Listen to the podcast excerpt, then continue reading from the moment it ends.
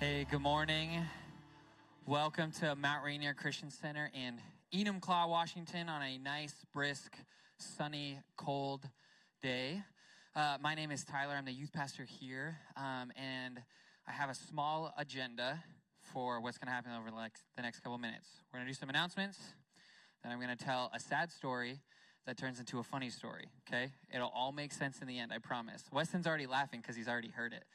Uh, but uh, we just want to welcome you here. Um, coming up over the next couple weeks, we have some exciting things. But uh, next Sunday might be the worst Sunday ever. And you're like, huh, who's preaching? No, I'm just kidding. No, no. It's daylight savings next week. Yeah, you're all excited for this. We get an extra hour of sunlight. That's great. But at what cost? What's the cost? I like to sleep, so you know, I'm, I love fallback. That's my favorite. But uh, on that note, uh, at this point next week, it'll be 8:54 a.m. So you'll be early for the 9:30 service. So uh, we're excited to see you guys next week. Um, coming up this Friday, uh, we have kind of a uh, new small group opportunity slash event. Um, you saw in the foyer. It is a family board game night put on by uh, our friend George Murray. He was over here last service. I don't know where he's at now.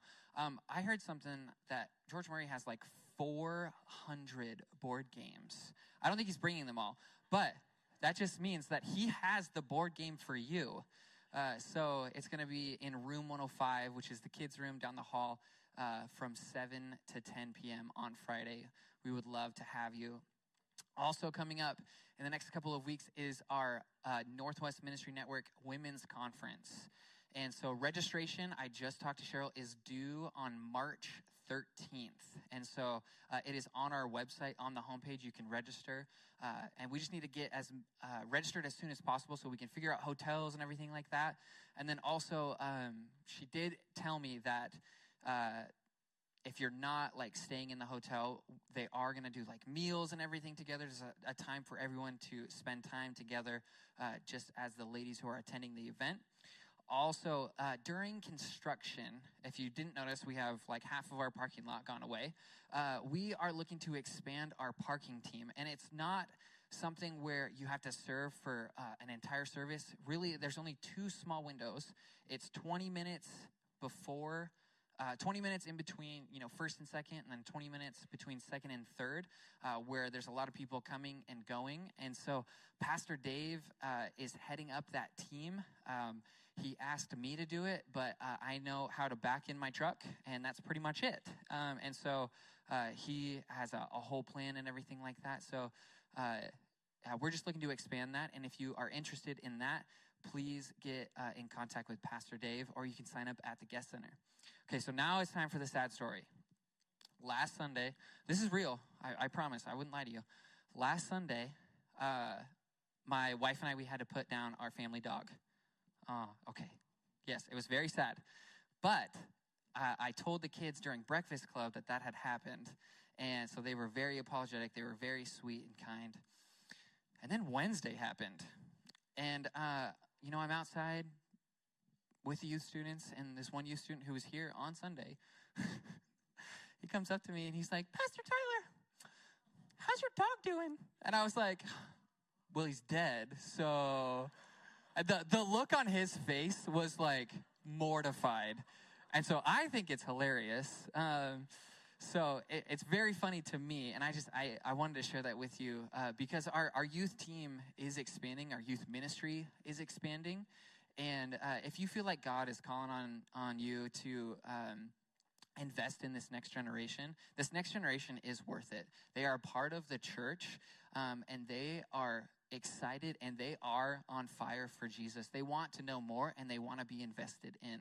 Uh, so if you feel like God is calling you to serve in that capacity, please come and, and talk to me. Uh, you can call me at the church office, email me uh, in any way, I would love to, to get connected with you. Uh, Pastor Greg is, is bringing the word today. Um, I don't know what to say. but, but he's getting better, isn't he? Yeah, yeah, yeah, he's getting better at it. Yeah, yeah, yeah, yeah. You know, you talk about what can happen when we serve kids, and um, it's so beautiful. I, I want to take a moment before we get going this morning and just recognize and thank and celebrate You know, we have with Pastor Allison and Janae and Tabitha and Jessica and all of their team, we have, I think, the best kids' church team in our whole part of the country. They do amazing work. And over this Friday and Saturday, they took 96 kids for an overnight camp retreat. 25 volunteers gave up their, their weekend to serve at that retreat. And God did beautiful things. The stories that I'm hearing already, it's just so amazing. And can, can we thank those who gave up so much time to make that happen?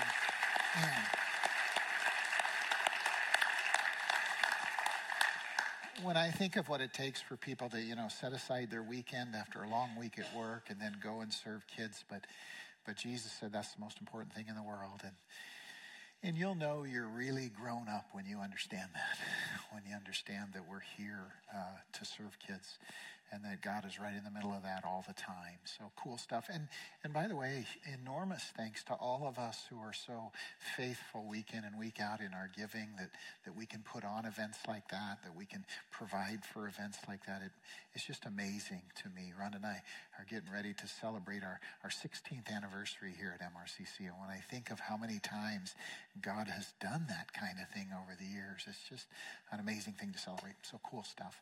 Uh, grab your Bible, if you would, this morning, church, and open it to Luke's Gospel, chapter 5. And we're going to continue this road trip that we've gone on in, in, in 2023. Remember, at the beginning of the year, we remembered that, boy, there's a lot of stuff that happens in the media, in our culture, in our society, that people just kind of slap Jesus' name on. But the real Jesus wants us to know him as he really is. And and just like if you got in a car with somebody and went on a cross country road trip, and the two or three or four of you spent days together in a car, you would really get to know each other well.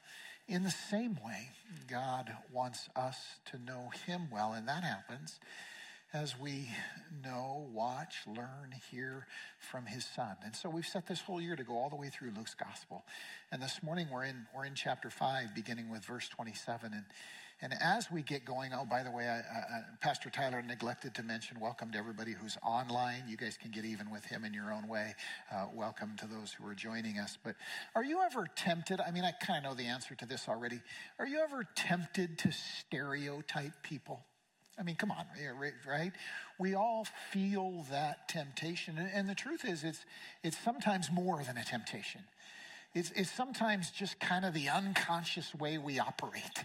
You know, we go through the supermarket or we go to the mall or we go to work or school and we just kind of put people in categories. This person's dressed this way, they must be that kind of person. That person looks this way, they must be that kind of person. We, we have a tendency to do this relentlessly. And we not only do it to others, we do it to ourselves. We put ourselves in stereotypical categories sometimes. Maybe because we've, we've failed in certain ways, maybe because we wrestle with certain challenges in our lives. And we just, it's, it's the sinful nature, it's the human nature to, to stereotype. But we're going to see Jesus this morning reveal that that's something he never does that in fact, he approaches us in a very different way, no matter how many stereotypes we've been assigned. So, Luke chapter 5, beginning with verse 27. But first, you heard about, since we're talking about stereotypes, you heard about the, the lawyer, the rabbi, and the Hindu holy man who were traveling cross country on a road trip. They broke down out in the Midwest. And, you know, they ended up uh, staying with a farmer because the tow truck couldn't make it there till the next day. This farmer graciously invited them into his house to spend the night till the tow truck could get there. And he said, But fellas, the problem is I've only got two two beds in the house, actually a bed and a couch. So small house, somebody's gonna have to sleep in the barn uh, tonight. And the rabbi immediately raised a hand. He said, You know what? My people spent 40 years in the wilderness. We know all about uh, those kinds of experiences. We're close to our animals. I'll take the barn. The other two guys can take the house. So everybody said, Great. Went to bed. About an hour after bed, there was a knock at the front door. And uh, the farmer got out of bed, came downstairs, and lo and behold, the rabbi is there. And he looks apologetic and he says, Man, uh, I'm sorry, I didn't know you have pigs in the barn. We kind of, pigs are unclean animals. Uh, I really can't sleep in the barn with the pigs. Man, I'm sorry. And, and before he could even get done apologizing, the Hindu holy man said, Hey, no problem. I'll take the barn. My people have lived with poverty for centuries. We venerate animals. Not a problem. I'll take the barn. You come on in. So, not a problem. They go back to bed. About an hour later, though, there's a knock at the door again. And farmer drags himself out of bed, goes downstairs. Now the Hindu holy man is standing there looking apologetic. And he says, I'm sorry, I didn't realize you, you've got cows in your barn, and cows are sacred to us, and I, I can't really sleep with the cows. I, I, I just can't do it. I need to come in. And so the farmer turns to the lawyer and he says, Are you willing to go to the barn? The lawyer wasn't happy about it, but you know, he realized the situation, so he says, Yeah, I'll take the barn for the rest of the night. And finally, they all get back to bed. But an hour later, there's a knock at the door again. Now the farmer's really upset. And he goes downstairs, wondering what the excuse is, and he opens the door, and there stand the pig and the cow.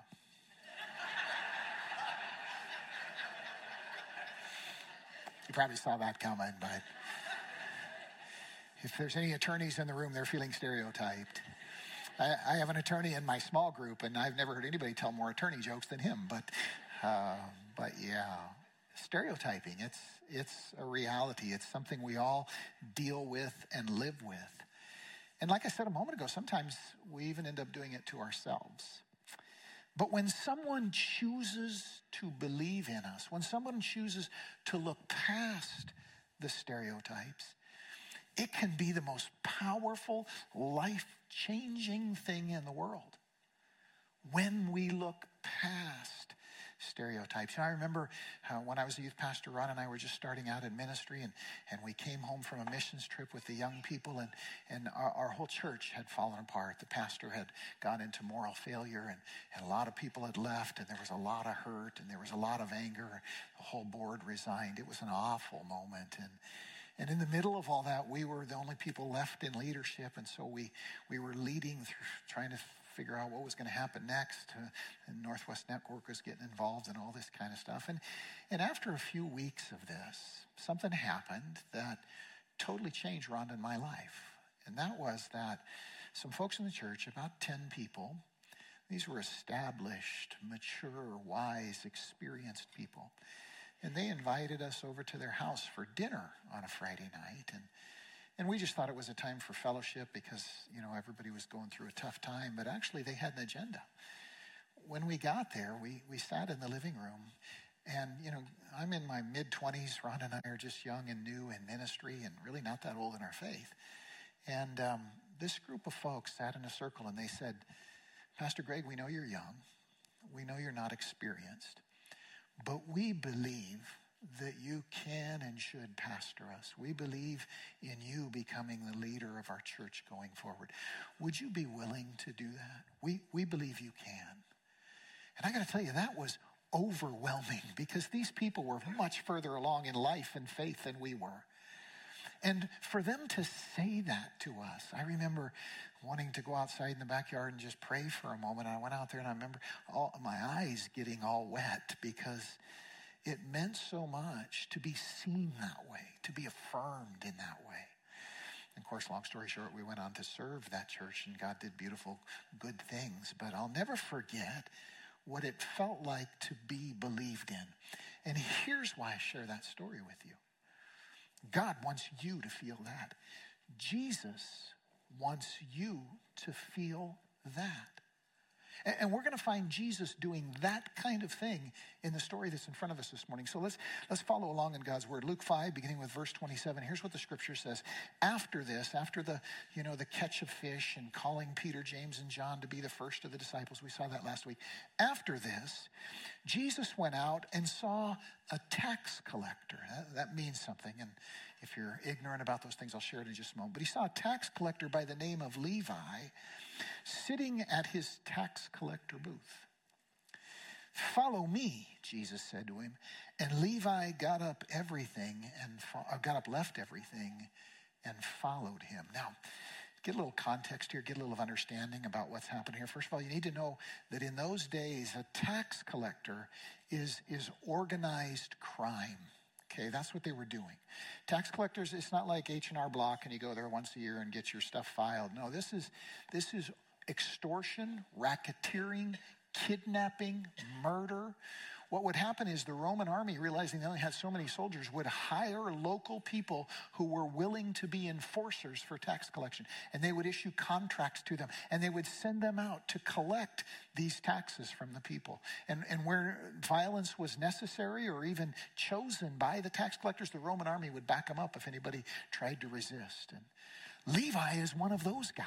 He's, he's a turncoat. He's, a, he's a, a betrayer of his people. He, he, if, you, if you want to get a, a feel for what kind of guy Levi was, picture somebody in occupied France collaborating with the Nazis. That's who the tax collectors are. Not popular at all. And Levi is one of them. And yet, Jesus walks by him and he says to him, Follow me. Now, you, you understand, that's not kind of a, a 70s Jesus revolution, follow me, let's go down to the beach and get baptized and surf. That's not what's happening here, all right? That phrase, follow me, is a formal, professional invitation that was given by a rabbi to the pick of the crop of the young people in a village, and they would enter into an internship, a mentorship, where they would learn about being spiritual leaders. And so that invitation, when given by a rabbi, was an invitation to become a rabbi, to be taught and trained to become a spiritual leader. And Jesus gives that kind of invitation to that kind of person. Imagine what everyone who heard it and saw it felt like. Him? That guy? Jesus, how dare you? Him? Really? My bruises are still healing from the last time he visited my house. That guy you're going to call to become a rabbi? And there would have been shock and dismay and confusion and misunderstanding. How would you feel if Jesus found you, caught you in your worst moment? And maybe that's a moment that only you and God know about. But how would you feel if in that moment Jesus said to you, Hey, would you come follow me and, and join my mentoring program? I, I want to make a spiritual leader out of you. I, I want to, how would you feel in that moment? That's what's happening to Levi.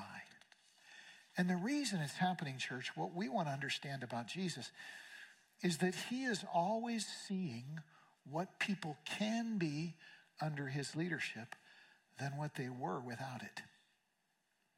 Let me say that again.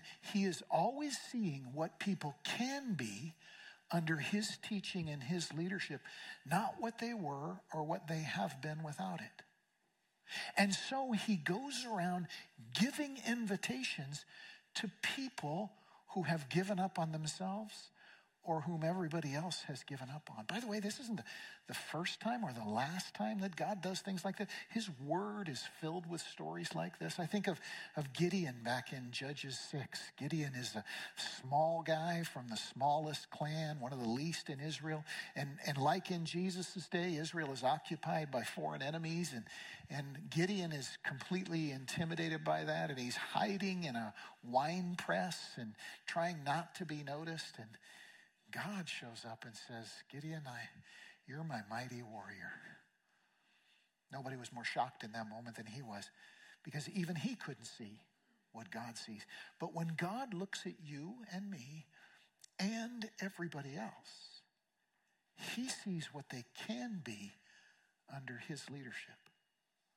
And he wants you and I, as his followers, to think and see the same way it's easy to think and see the opposite. Most of us do it most of the time. You know, we see a we see a scruffy, half-grown teenager, and we think lazy, irresponsible. You know, they're, they're long ways from having any potential.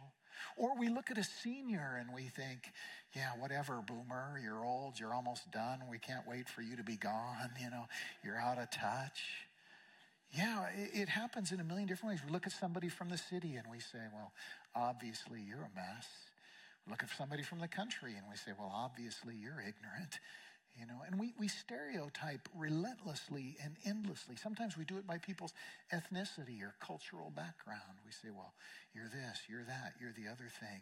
Sometimes we do it because of their profession. You know, we see a business person who's uh, type A on an agenda working hard, and we say, well, they're just greedy. You know, or maybe we see a, a construction worker or somebody in the trades, and we say, well, they're not very smart. Maybe we see a police officer and we say, oh, superhero, or oh, bully, or, you know, we, we stereotype relentlessly. You know, it even happens to pastors. Some people see the pastor and think he doesn't work. And I, I'm, i work every Sunday of every week. I work on Sunday, you know, so, uh, you know. But, but you get what I'm saying. We stereotype, don't we? We have the tendency to do that. But God looks at everyone and sees not what they have been or were, but what they can be under his leadership. And then he gives invitations to unlikely people, Levi being an example of that. And, and, and church, here's the thing Levi, this man, is utterly recreated by Jesus' invitation by his belief in him. Look, look what scripture goes on to say, verse 29. Then Levi held a great banquet for Jesus at his house. He certainly wouldn't have done that without an invitation. But given an invitation, he throws uh, his home open, throws his life open. He gave a great banquet for Jesus at his house, and a large crowd of tax collectors and others were eating with him. Outsiders, people who would have been stereotyped by insiders, specifically religious insiders. He invites them all to their house and they come. And just imagine how different this is for Levi. You know, a, a, day before that, he would never have included himself with somebody like Jesus, and he would never have wanted all of his friends to know that he was including himself with Jesus. But now, he's inviting them all over. He wants them all to be there, and a large crowd comes, and they're eating with Jesus. And the scripture says that, you know, a lot of people didn't understand. Scripture says that the Pharisees and the teachers of the law who belonged to their sect complained to Jesus' disciples. They say, Why do you eat with tax collectors and sinners? Why are you welcoming them? See, there's, there's some context here we want to understand. When you went to somebody's house to eat in those days, in that culture, in that tradition, that was a very public intimacy. That was a expression of friendship. Nowadays, it's kind of just, you know, we eat with whoever, but in those days, it was very intense. If you ate with someone at their house, you were identifying with them, they were identifying with you. And Jesus is doing that with this crowd. Why is he doing that? Because he knows. He knows what Levi can be with his leadership and his teaching in his life. And so he has given Levi an invitation, and now he's walking with him even before Levi has got his act together. Now, Levi, make no mistake, Levi has a lot to learn. But here and in this moment, Jesus is 100% with him because he knows what can and will happen. That's what he sees. Church, that's what God wants us to see about the people at work, at school, in our neighborhood, in our community. That's what God wants us to see. And that's what God wants you to see about you. When he looks at you, he doesn't just see your record of failures.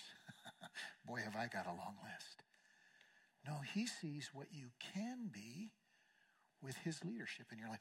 And so he is always giving invitations. And we are always being invited to choose whether to receive it or accept it or not. You know, Levi is recreated by Jesus' faith in him. That's one way to put it. I think uh, when we believe in someone, we help recreate them, often not only in our minds and hearts, but in their minds and hearts. The great Temple University basketball coach, John Chaney, uh, somebody who just has a lot of good things to say, said this famously. He said, Young men are like water, they rise to the level required of them. What did he understand? He spent a lifetime mentoring young men because he understood that when he stepped into their lives with invitations, he could help make much more of them than, than they imagined they could ever be. So he devoted his life to doing that. That's how Jesus lives as well, by giving those invitations. Who is it that God wants you to see in terms of who they can be rather than who they are? I love to tell a story about a young lady who was part of the church that we served in Moscow, Idaho, college town, and were lots and lots of college students. She was a college student. Her name, uh, I'm, I'm going to give you a false name. Her name was Cindy, not her real name. But when Cindy first came to church, it was obvious that she was living a, a very non-church lifestyle. We just put it that way. It was very apparent immediately. And yet, during the course of that morning, God touched her heart deeply. She came forward and, and gave her heart to Jesus and and after that, eh, a, a, real adventure developed over the next several years of her college because she had a lot of things to struggle through. She had a lot of challenges in her lifestyle that she had to unlearn and how to grow out of. And for the longest time, she didn't look like everybody else in church. But can I tell you something else about Cindy? There's nobody I've ever known in my life as a believer or as a pastor who brought more people to church than Cindy. She was constantly bringing people to church. She was one of these people who never met a stranger, you know, who walked into anywhere and was talking to people. And she was constant, almost every Sunday, she was bringing somebody to church. Sometimes several somebodies. Sometimes a whole row of kids from one of her classes she'd bring to church. Sometimes the greeter at Walmart that she met. Sometimes the bus driver that she rode from one end of town to the other end. She was constantly bringing people to church. And every time she brought them, she was like, happy, hey, you should come to church. You should meet Jesus. You should meet God. And she was relentless at it. I knew people that in the entire seven years that I pastored them never brought a friend to church. and Cindy almost couldn't come to church without bringing a friend. Why? Because she understood that when God looks at us, he sees what can be infinitely more than what is. When God looks at you and me, that's what he sees as well.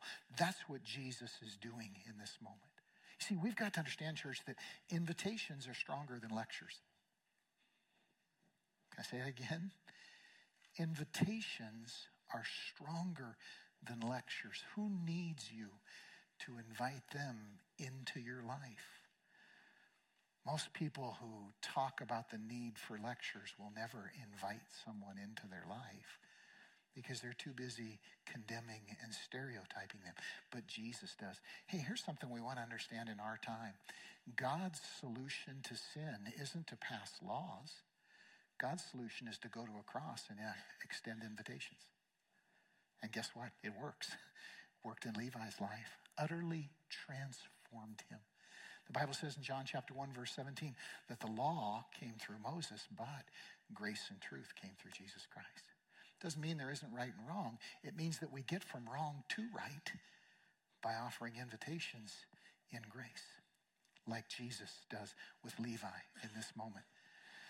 And the, the Pharisees, the teachers of the law, they don't understand. They complain. Why do you eat with tax collectors and sinners? And Jesus' response is beautiful. Look at verse 31. He says, Jesus answered them. This is kind of one of those duh moments.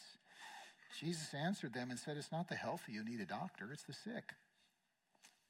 One, two, three, duh. One, two, three, right? I mean, come on. It's not the healthy who need a doctor, but the sick. I have not come to call the righteous, but sinners to repentance. In other words, Jesus is saying, you guys think that, that God's out to reward winners when the truth is he's out to rescue losers like me and like you and like Levi. And that's what he does. That's the heart of God. And it will always confuse religious people.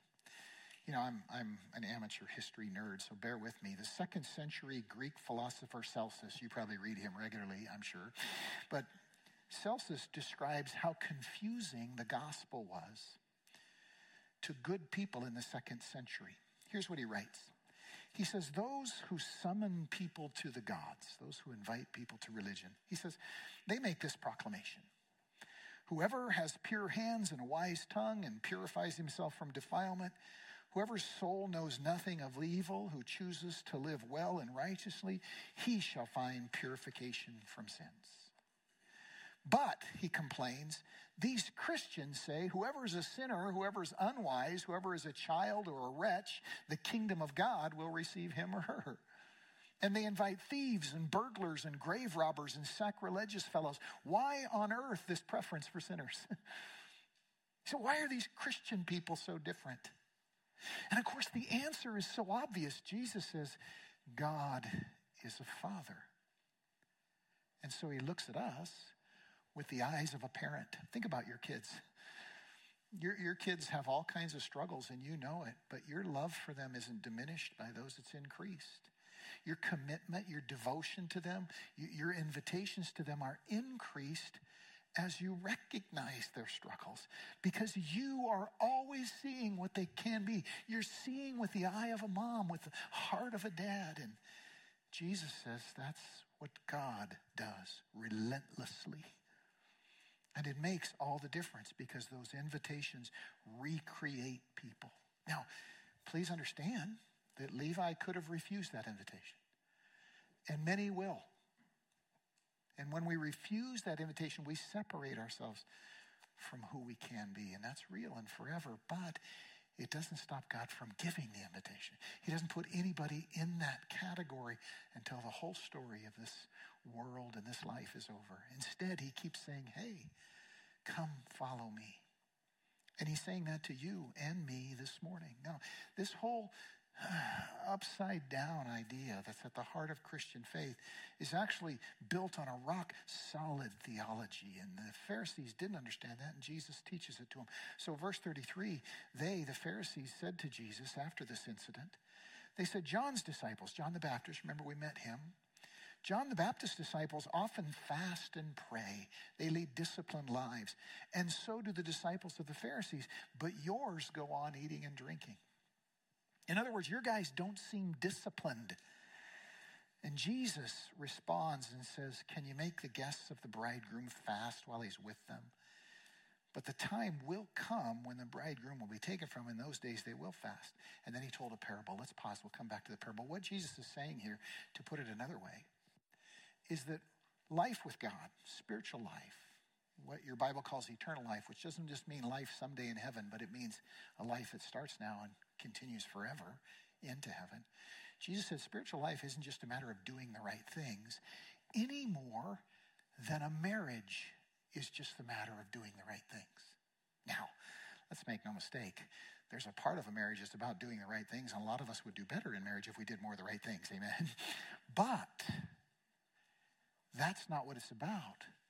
It's about the love between a man and a woman. It's about the respect between a husband and a wife.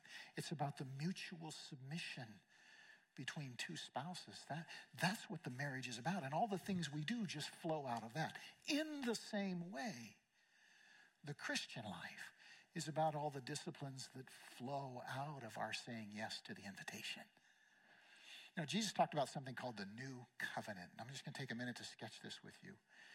The new covenant is different from the old covenant. In the Old Testament, when Israel was at her worst moment in Jeremiah, they're in exile, they've lost the land, they've lost everything. God comes and says, Guess what? You broke the old covenant. I gave you 10 commandments. It's the right way to live. You rejected it. And as a consequence, you're suffering. But he says, The time is coming when I'm going to make a new covenant with you. And in this new covenant, my law, right and wrong, won't be written on tablets of stone, it'll be written on your heart. And Jesus says that his coming was the bringing of that new covenant. And what does it look like? It looks like Jesus giving an invitation to Levi, who didn't deserve an invitation, but having been give, had it given to him, he said yes to it. And as a consequence, was utterly transformed. Jesus said that's what the new covenant is like. And he said, Let me paint a word picture for you. He says, No one tears a patch from a garment and sews it on an old one. Uh, if they do, the new won't match the old. No one pours new wine into old wineskins. If he does, the new wine will burst the skins. The wine will run out. The wineskins will be ruined. No new wine must be poured into new wineskins. In other words, it is the joy of receiving the grace of God's invitation that leads to all the discipline. Jesus doesn't say fasting and praying is wrong or doesn't matter. He says there's something that matters more. And when you grab that, then all the other stuff comes, just like in a marriage because you're choosing to love one another. And Jesus said, that's what this moment with Levi is about. He's saying the new covenant of the Spirit is bigger and deeper and greater. Here's what it looks like, and we're almost done this morning. Scott Sauls tells the story of something that happened at his church. There was a, a single mom in church for the first time.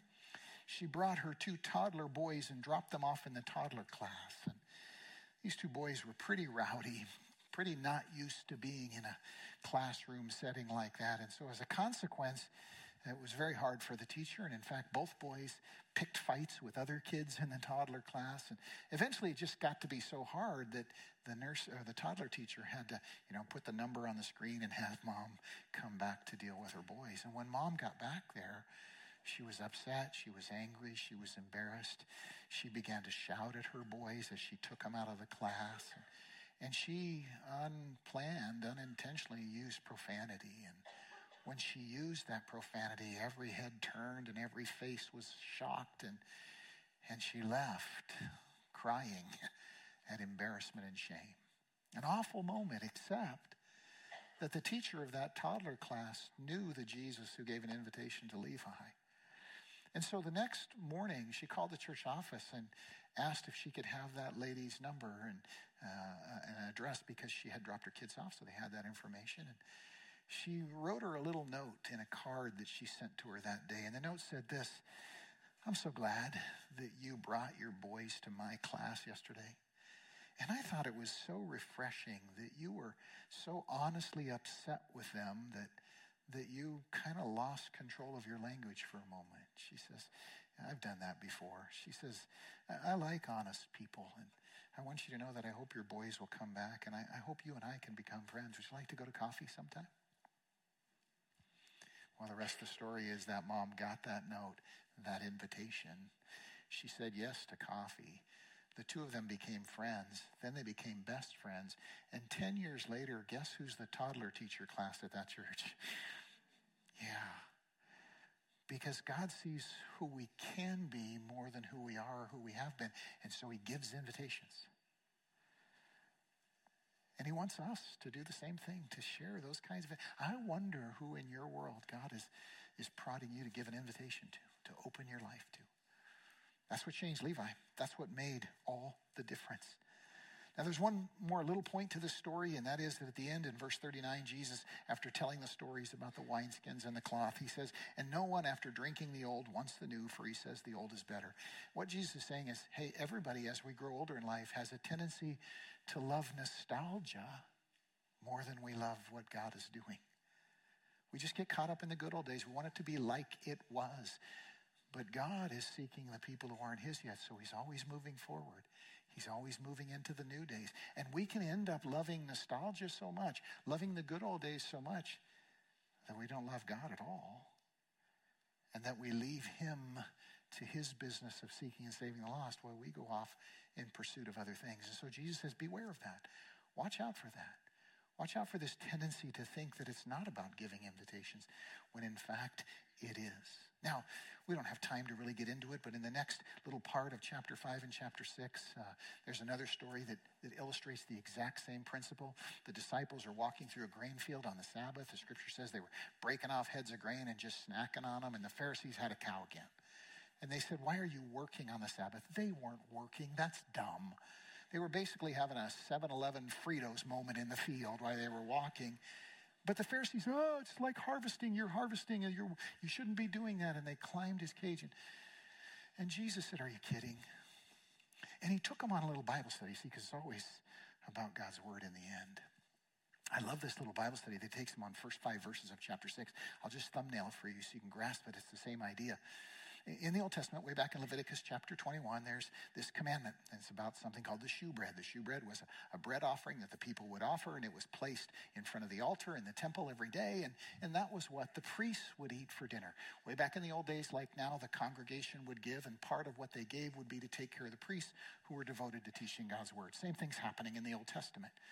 And so this shewbread, God by commandment said that's only to be eaten by the priests. Okay, so every day that's what happened. But David and his guys, 1 Samuel 21, are running from King Saul and they don't have any food. And they're scrounging around trying to find something to eat. And they stop by uh, the temple where the priests are living and they say, Hey, do you got any food here? Because that was a storehouse. A lot of times there'd be, it's kind of like a food pantry in the old days. And they said, No, man, we're completely out. The whole land is short of food. All we've got is the shewbread that's only lawful for the priests to eat. Because God commanded that it should only be eaten by the priests. And David says, You know what? Give it to us. So the priest does, and David and his guys go and eat this bread. Now, on the surface, that's breaking God's commandment. But Jesus says, no, what David did was right. Because hunger is more important than ritual reverence. Ritual reverence is important. Those reverences that we build into our lives build us. But Jesus says they're not an end in themselves. No, the point is bigger than that. So when David was hungry and when he ate that bread, he was doing the right thing. And the Pharisees went, How dare you confuse us with what the Bible actually says? And Jesus says, You see, guys, you're doing the same thing with this Sabbath business. The guys are just breaking some heads of grain. They're not out here harvesting. And then it gets even more intense because a guy needs to be healed on the Sabbath, and healing is work done by doctors, and Jesus does it on the Sabbath, and they're just freaking out about it. Jesus says, You have completely lost touch with what matters most. Church, here's what we want to grasp in this moment God has a lot of commandments, but at every moment, one matters more than others. And we need to know what matters most in every moment. His commandments never change, and all of them are a blessing. But there are times when one matters more than another. This is why when a man came to Jesus and said, What's the greatest commandment in all the law? Matthew chapter 22. Jesus said, The greatest commandment is to love God with all your heart, soul, and mind. Uh, the second commandment is to love your neighbor as yourself. And then he says this world shaking thing, it's a new covenant thing. He says, All the law and the prophets hang on these two commandments all of godly living hangs on these two commandments, making these two things the priority. Doesn't mean we don't fast, doesn't mean we don't pray, it doesn't mean we don't engage in the shewbread, it doesn't mean we don't sometimes not eat for the sake of spiritual respect. But in every moment, what matters most is what we're meant to know. And in the moment that Jesus walks by Levi's tax collector booth, what matters most is not what Levi has been, is not who Levi is today, is not what Levi has done and is continuing to do, but what Levi could be with an invitation. And so Jesus gives him that invitation. And as a result, everything is changed. And that's what he wants to do in your life and mine. That's his agenda. He wants you to stop looking in the mirror and seeing who you were and instead receiving his invitation to become something much more, something amazing. And he wants you to look around at the people in your life and stop seeing stereotypes red, blue, city, country, 49ers. Yeah, well, we can keep that one, all right? But he wants us to see who people can be. Who is God calling you to do that with? An invitation is infinitely more powerful than a lecture. Who is it that God is calling you to see differently? Is he calling you to see you differently? And when he gives that invitation, are you willing to receive it? And are you willing to give it? Would you bow your heads with me? Close your eyes this morning. Lord Jesus, we thank you for your word today. And gosh, that moment when you call Levi, what an incredible moment.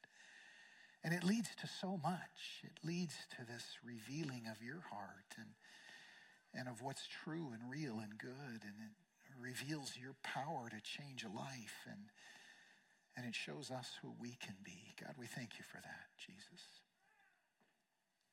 And my friend, if you're here this morning and you've never said yes to Jesus' invitation, he's right here in this moment offering it to you again. Jesus said, whenever we would come together, even if there were just two of us, he would be there also. And he's here in this moment. And just like he did with Levi, he's offering you an invitation. He says, I'm not concerned with who you have been. I'm inviting you to discover who I made you to be. I'm inviting you to leave behind that tax collector's booth, that life of sin. I'm inviting you to leave it behind and to let me teach you who you can be. You can say yes to his invitation just like Levi did right now. He hears your heart. You just tell him, God's listening to you. Maybe you said yes to that invitation a long time ago, but somewhere along the line you just got distracted and caught up with other things, and you stopped giving that invitation, and then you stopped receiving it yourself. And Jesus is inviting you to remember his heart, what he's about. You can receive that invitation again right now. Just tell him he's listening. God, we thank you for your word. As we go from here today, God, help us to see beyond the stereotypes. Open our eyes to all the Levi's in our life. Give us a heart for them. as we understand your heart for us. We pray for that and we ask it in Jesus' name. Amen. Amen. Would you stand with me, church? Mm-hmm. Somebody said after first service, Pastor Greg, ever since you came back from sabbatical, you preached much longer. I think he was trying to give a compliment, but I, I wasn't sure if that's what's happening. God's inviting you. Now may the love of God the Father, the grace of the Lord Jesus Christ, and the fellowship of his Holy Spirit go with you throughout this week. Go with God. Tell someone you love them. Have a great afternoon.